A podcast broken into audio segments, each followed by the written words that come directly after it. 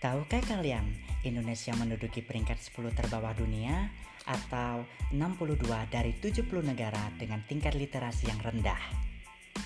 Pengguna media sosial Indonesia dikenal sebagai netizen yang tidak sopan di Asia Tenggara.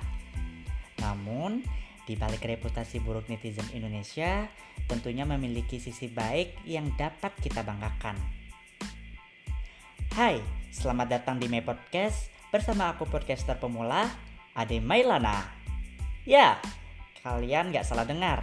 Ini merupakan podcast episode pertama yang aku buat. Seperti yang kalian udah dengar di awal, kita akan berbincang-bincang santai tapi tentunya bernilai.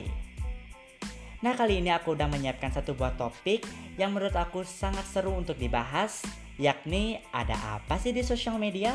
Lalu bagaimana menyikapinya dan bijak dalam menggunakannya Eh jangan buru-buru dong Sebelum aku mulai, apakah di samping kalian udah ada cemilan sembari mendengarkan my podcast? Oke, kita lanjut. Hayo kita telusuri ada apa sih di media sosial. Sebelumnya pasti udah nggak asing lagi dengar kata media sosial. Ya, media sosial merupakan platform yang menghubungkan individu untuk bertukar informasi dan tak terbatas oleh jarak. Sederhananya sih gitu. Aku sendiri merupakan pengguna media sosial dan menurutku media sosial sangat-sangat membantuku dalam menemukan sesuatu yang baru dan berbagi pandangan Ya seperti yang kita lakukan sekarang, aku menuangkan pikiran dan pandangan dalam bentuk podcast dan membagikannya kepada kalian. Dari hasil survei yang aku lakukan melalui media sosial pribadiku, banyak orang yang menyatakan bahwa mereka tidak dapat hidup dengan media sosial. Nah, yang menjadi pertanyaannya, apakah media sosial sangat berdampak hingga individu menyatakan bahwa tidak dapat menjalankan, aktivitasnya tanpa media sosial. Jika kita dapat melihat, media sosial tidak lagi hanya digunakan untuk mengakses sebuah entertainment atau hiburan, memposting foto setelah liburan, atau sekedar membuat status apa kabar dunia. Kini media sosial digunakan sebagai bisnis. Hah? Bisnis? Bisnis dalam media sosial? Pasti kalian bertanya, bukannya bisnis memerlukan gedung yang besar, karyawan yang banyak, dan tuntutan untuk mencapai target bisnis? Hmm, ya itu memang terjadi dan gak salah juga sih. Namun, sekarang dengan kehadiran media sosial, paradigma tersebut telah banyak berubah. Apakah kalian menyadari bahwa media sosial lahir bukan semata-mata untuk memenuhi hiburan, namun sebagai bisnis dan dibentuk sedemikian rupa yang di mana media sosial memiliki banyak sekali dampak yang positif bahkan negatif tapi pada podcast ini kita berfokus pada manfaat menggunakan media sosial hingga menjadikannya sebagai peluang usaha saja ya. Kita sebagai pengguna media sosial dapat memanfaatkan akun kita sebagai sarana bisnis. Kita dapat melihat seperti influencer atau selebritas Instagram. Mereka menggunakan akun pribadinya untuk berbisnis dengan banyaknya pengikut, kreativitas dan inovasi yang mereka buat dan mereka bagikan pada media, sosial sehingga dapat mempengaruhi orang itu sudah termasuk ke dalam bagian dari bisnis loh. Bagaimana tidak? Mereka bisa mendapatkan tawaran untuk mempromosikan barang, pengakuan, dan secara tidak langsung dapat bersuara yang berdampak pada tingkah laku dari pengikut mereka.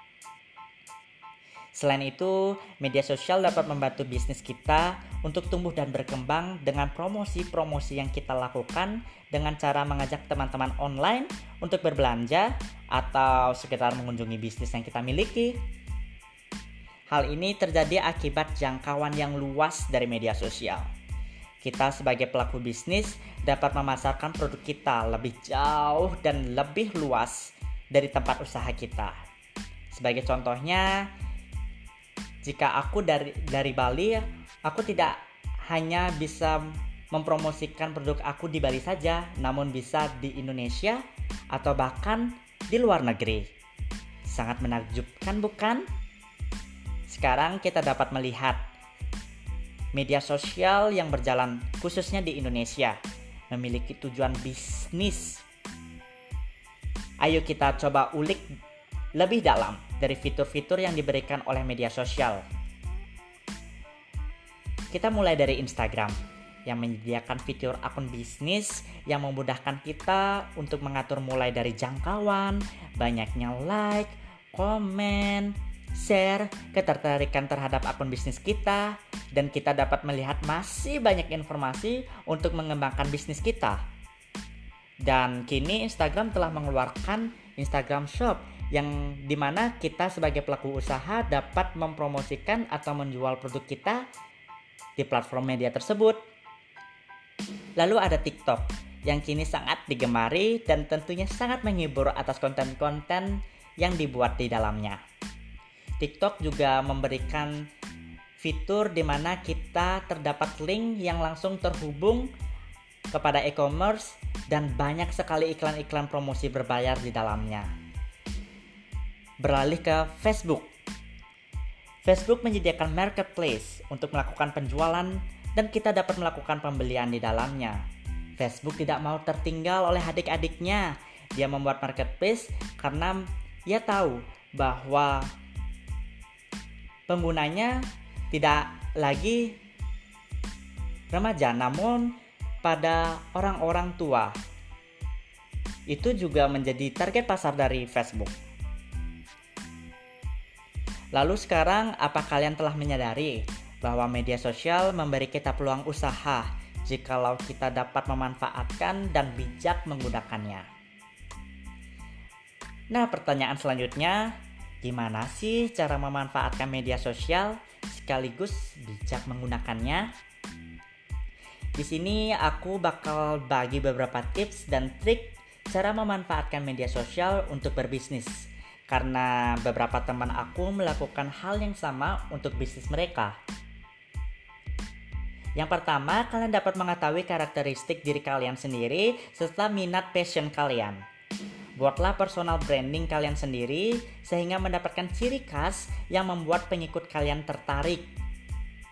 Langkah selanjutnya, konten-konten yang uh, buatlah konten-konten yang menarik sehingga dapat mempertahankan eksistensi di dalam media sosial. Nah, buat kalian yang memiliki bisnis produk atau jasa, kalian dapat memanfaatkan media sosial dengan cara berbagi informasi mengenai produk bisnis kalian. Meminta bantuan iklan pada selebriti-selebriti media sosial seperti paid promote atau endorse yang memungkinkan jangkauan untuk memperkenalkan produk kalian. Selain mengambil manfaat dari media sosial, kalian harus bisa bijak dalam menggunakannya ya. Jika kalian tidak bijak, bukannya mendapatkan dampak positif, namun sebaliknya, kalian bisa saja mendapatkan dampak negatif yang menyerang bisnis kalian atau bahkan personal. Langkah pertama yang kalian dapat lakukan adalah mengerti dan paham mengerti literasi media. Nah, buat yang belum tahu, apa sih literasi media? Literasi media merupakan kemampuan individu dalam memahami, menganalisa, dan mendekonstruksi dari apa yang disajikan.